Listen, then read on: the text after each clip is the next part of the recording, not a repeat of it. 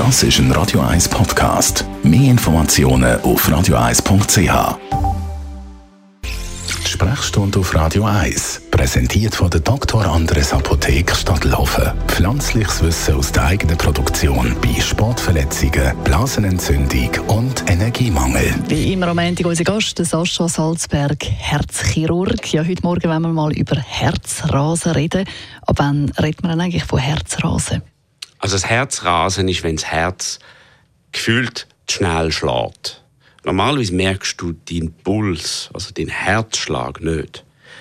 Du merkst ihn aber, wenn es Stolperer gibt oder wenn es rast. Und die Herzrasen sind Sachen, die jeder Mensch bemerkt. Jetzt gibt es ein gesundes Rasen und ein ungesundes Rasen. Was ist denn ein gesundes Herzrasen? Wenn ich jetzt den Berg fahre mit meinem Velo, dann kommt mein Herz ins Rasen. Dann ist das normal.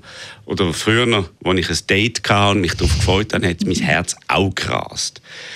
Jetzt ist es ein bisschen anders, bin ich ein bisschen älter. Wenn meine Tochter mich anlächelt, dann kommt mein Herz auch ins Rasen. Und das ist normal.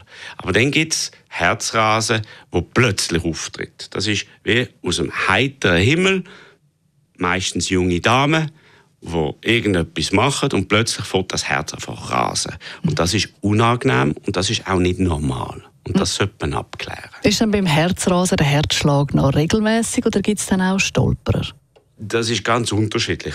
Vom, beim Herzrasen gibt es, äh, das ist wieder Allfarbenton, Allfarbenton, da gibt es alles. Es gibt regelmäßiges, unregelmäßiges, langsames, sehr schnelles.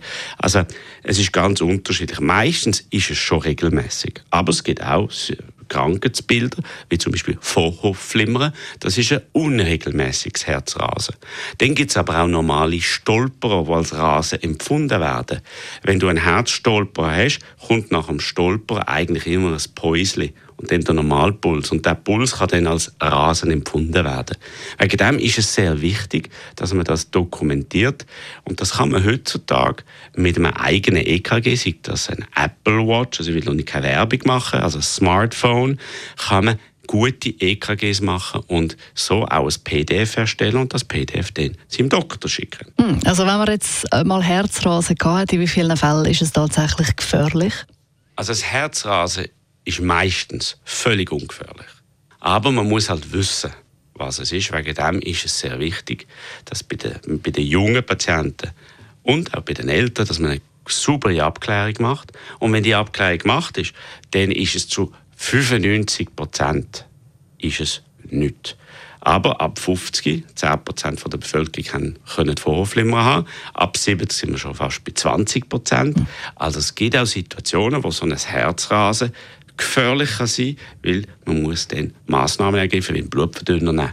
Also Herzrasen abklären, aber meistens ist es wirklich nicht und ungefährlich.